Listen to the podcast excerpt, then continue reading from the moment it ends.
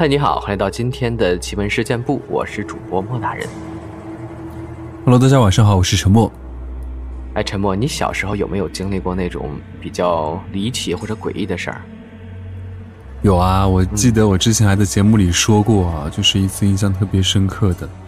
呃，我在那个外婆家睡觉的时候，然后当时我爸下楼了，因为我小的时候跟他一起睡嘛，在外婆家嘛，然后我发现就是突然有有个人他摁住我的那个脚脖子那里，啊，我还以为是我爸呢，然后就小的时候不是喜欢乱动嘛，我还以为是我爸，因为我乱动按了一下我脚脖子，然后下去了。但是等我后来哎下午的时候问我爸，我说你起来的时候有没有动过我啊？他说没有啊，他说我起来直接就下楼了。这个经历应该是我算是比较相对来说啊，因为没有那么多诡异经历嘛，相对来说算是比较奇怪的一个经历，因为之前在节目当中也说过嘛，嗯，啊，就是好像脚，因为那个感觉触感是非常真实的，就是很用力的有人在我脚脖子那里按了一下，捏了一下，哦，然后我就不敢动了。还挺害怕的啊。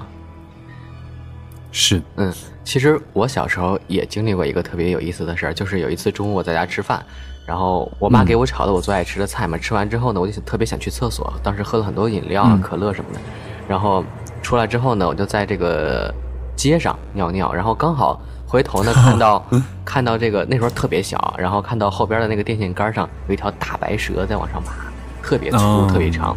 我小时候看过那个《新白娘子传奇》嘛，我当时没有害怕，反而觉得很神奇。我说：“哎，难道是白素贞来了吗？”我当时还去喊我邻居啊、我妈他们都出来看。结果等他们出来的时候，那只大白蛇已经不见了，特别神奇。然后还有就是我小时候听我爸说的，说我这个我出生的那一天啊，他在家里做红烧肉，然后结果呢，一听说我出生了，然后特别开心啊，就去就那个看，然后等着他回来再看那个肉的时候，发现锅里的肉不见了。啊，不见了！哇，这个这个很神奇啊锅里的肉不见了。对，特别神奇，就不知道啊去哪儿了。因为那个红烧肉要炖很久嘛，会不会是因为你这个上辈子投胎投到这辈子，然后刚生下来，把先把家里的肉吃了。对，先回家把肉吃了，再再去那个再到医院里面出生嘛。嗯，真是太开个玩笑啊。嗯，就前面听到那个白蛇还是蛮那个的，因为小的时候我也见过蛇在屋顶上，但是我没有见过白蛇。嗯，白蛇好像应该蛮蛮蛮稀有的吧？对，很很少见的，不知道是到底是什么原因，是真的是那种颜色，还是说，呃，其他种类的蛇、嗯染色了是吗哎，就是呃不是，就出现了这个变异啊什么的，白化病之类的，才会变成哦白色的。好了，那前面我们聊一聊这个关于小的时候、童年的时候一些比较奇怪的经历啊。嗯，那今天也是来分享一下这个网友在小的时候啊有哪些比较奇怪的一些经历。嗯，本人今年二十九岁，说大不大，说小不小。八岁以前生活在东北农村，八岁后一家老小搬到城里，直至现今。活了二十九年，生平所遇奇事不多，唯有两件，皆是发生在小学四年级以前。下面讲第一件。这个事情发生在农村，具体时间不详，应该是八岁之前的一个年三十晚上。小时候过年比现在更精彩些，尤其是农村，大人在家忙活做饭，村里面的小孩们平日就野性了，更别说过年了，大人根本不管。三十晚上电视一开演，小孩就穿戴整齐奔向外面雪地撒欢了。那时候我和表哥成天一起玩，三十晚上就更是了。头天哥哥就和几个小朋友约好了，三十晚上出去耍灯笼。要说我们那时的灯笼可真特别，找个罐头瓶子，里面粘上一个蜡烛，瓶口用麻绳套上，再用一根小棍子挑起来就成了，挡风，还比纸灯笼透亮。我和哥哥一人挑一个灯笼，就往村中的小广场冲去。快到的时候，远远就能看见星星点点的蜡烛亮光。原来几个朋友早就到了。我们几个到处疯跑了一会儿。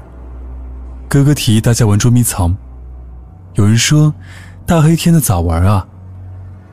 我告诉你，一是小时候眼力好，在外边逛了半天，光线基本适应了，借着星光也能看清；二是过年晚上家家门口都点大灯笼，比较亮堂。我们开始玩了，剪刀石头布。一个小子倒霉，输了，轮到他找。我和哥哥躲到一家的西山墙边上，前头后头都没有篱笆挡着，方便在被发现前撤离。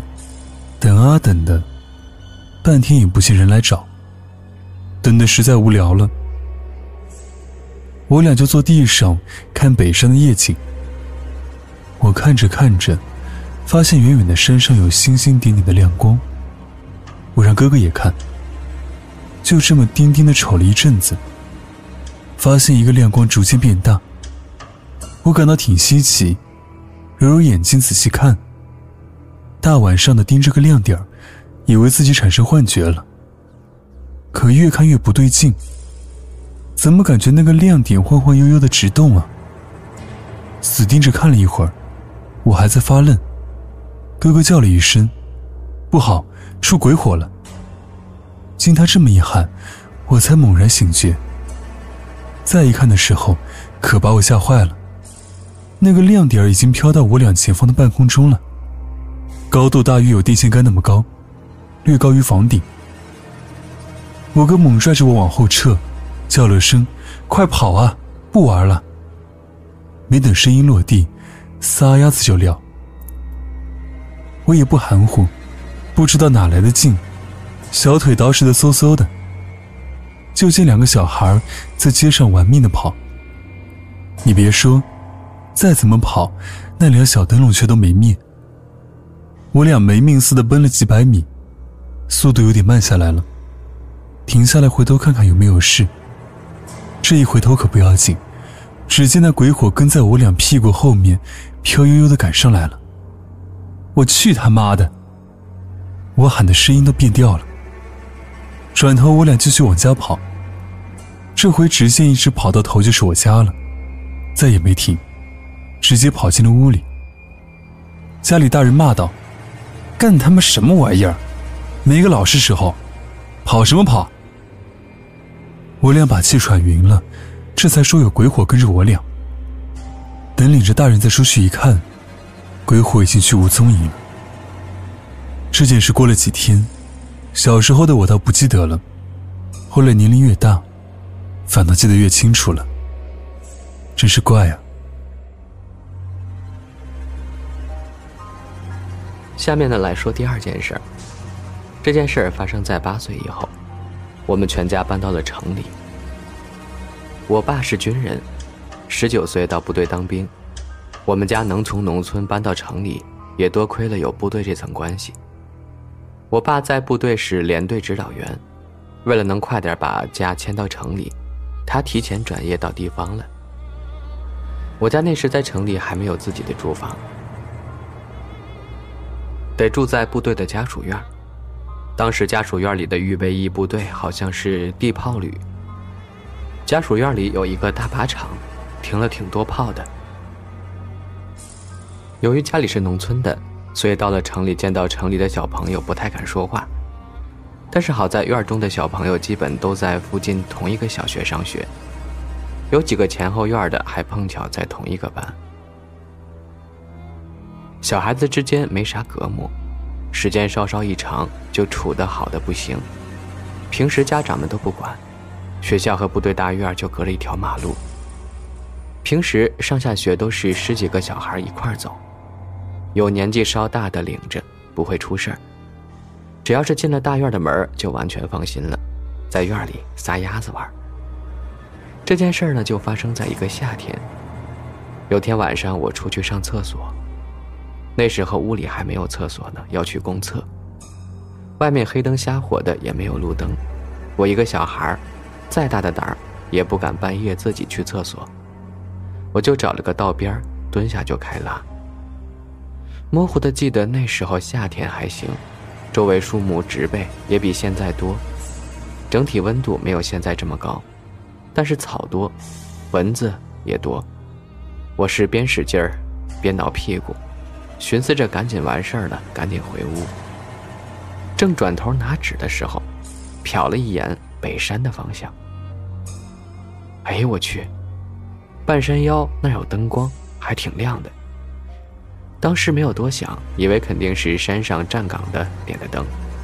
擦完屁股，我就赶紧进屋睡觉了。这事儿过去了几天，到了周六放假，院里的小朋友们又聚在一块儿了，全都是小男孩，商量着到哪儿去玩。我们这帮小孩，爸妈平时根本不管，院里的大兵都知道我们是长官的孩子，平时也都挺惯着，所以长此以往，我们由小孩崽子的小打小闹转变成了风讨。因此，我们商量去哪儿玩。指的就是去哪儿作。一帮小孩在一块儿，势必得有个领头的，通常都是年龄最大的那个，其余的小崽子都是瞎起哄，没什么商量的权利。老大说：“我看呐，今儿个咱们去爬后山吧。”大家都说好。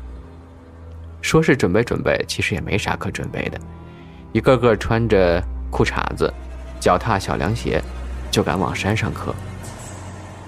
依稀记得后山全是碎石头，至于多高嘛，反正当时瞧着挺高，爬着贼费劲儿。小时候因为啥也不懂，所以也根本没有考虑过有多危险。那么多碎石头，说不定哪下没踩住就滚下来。反正搁现在我是不敢爬的。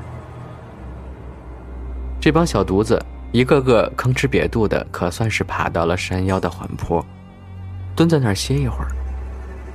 我一抬头，碰巧看到了一个岗楼，一下就想起了那天晚上的事儿。寻思那儿肯定有站岗的大兵叔叔，正好还能要口水喝，想罢就直奔岗楼去了。几个朋友见状也跟了上来。等我们到了眼前一看，可把我吓住了。只见那岗哨里全都是蜘蛛网，里面的小桌上挂着一层灰。哪儿可能有人站岗啊？哎，那我晚上看见的那个情形又是怎么回事呢？不能想，越想越害怕。大热天的，我都开始冒冷汗了。这一下把口渴的劲儿都给忘了。边上的小伙伴看我满脑袋汗，还以为我是累的，领头的说：“瞧你那小体格，这么虚呢，还能爬到顶？刚到这儿就累了。”损色，下回不带你了。我想啊，带我我也不去了，还得继续爬，折腾了十几分钟吧，终于到了山顶。有几个小的开始念叨着回家了。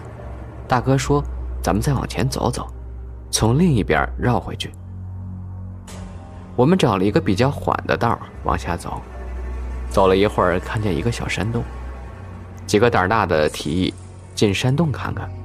我们只好屁颠儿屁颠儿的跟着，在洞口往里看，没有多深，炸着胆子往里走，隐约的就瞧见地上有个被褥铺着，有人嘀咕：“这还有人睡觉啊！”